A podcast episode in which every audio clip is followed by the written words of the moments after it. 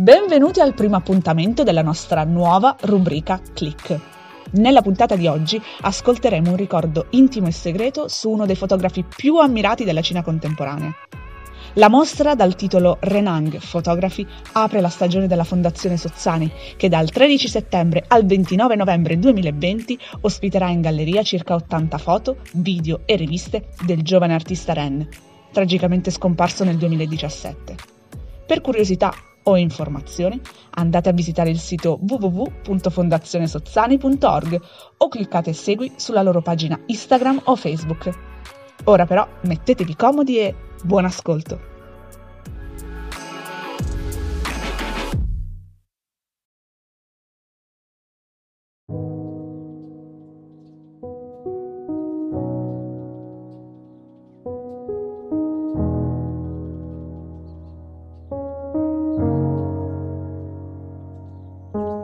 Conoscevo Ren fin dai tempi del liceo. Eravamo amici e con il tempo nacque qualcosa di più. Fummo una coppia per anni. La fotografia era insita in Ren. Per lui era ossessione e necessità. Amava fotografare le persone e i loro corpi che si toccavano anche solo sfionandosi in una carezza. Erano scatti emozionanti. Fin dall'inizio lo seguì in tutte le sue richieste e fui la sua prima modella e furono per me gli anni più belli quelli trascorsi insieme.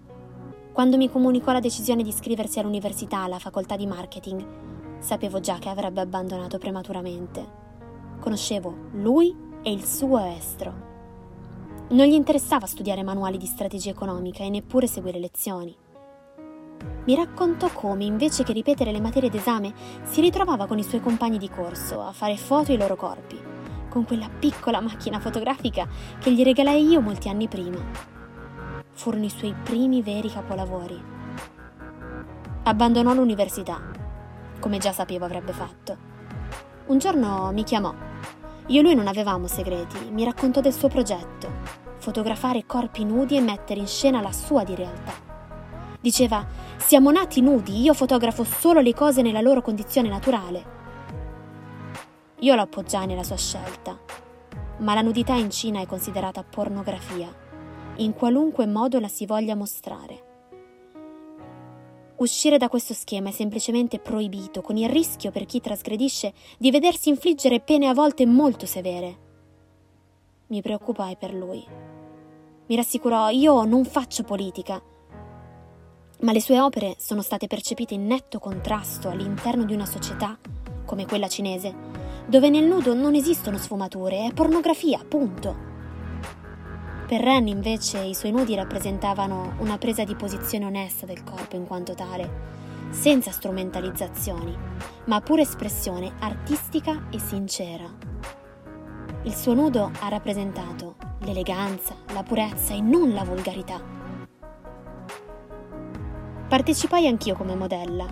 Ren era il protagonista in ogni istante. Decideva lui come i nostri corpi dovevano unirsi, toccarsi, l'atteggiamento da avere, l'emozione da trasmettere. Eravamo degli attori nelle sue mani. Aveva in mente tutto, i luoghi, i colori che ci avrebbero dovuto circondare, i colori dei rossetti che avremmo dovuto indossare, il modo in cui ci saremmo dovuti toccare, gli animali che si sarebbero dovuti poggiare su di noi. Era lui, il regista e sceneggiatore, artista e protagonista. Se verrò a vedere la sua mostra a Milano?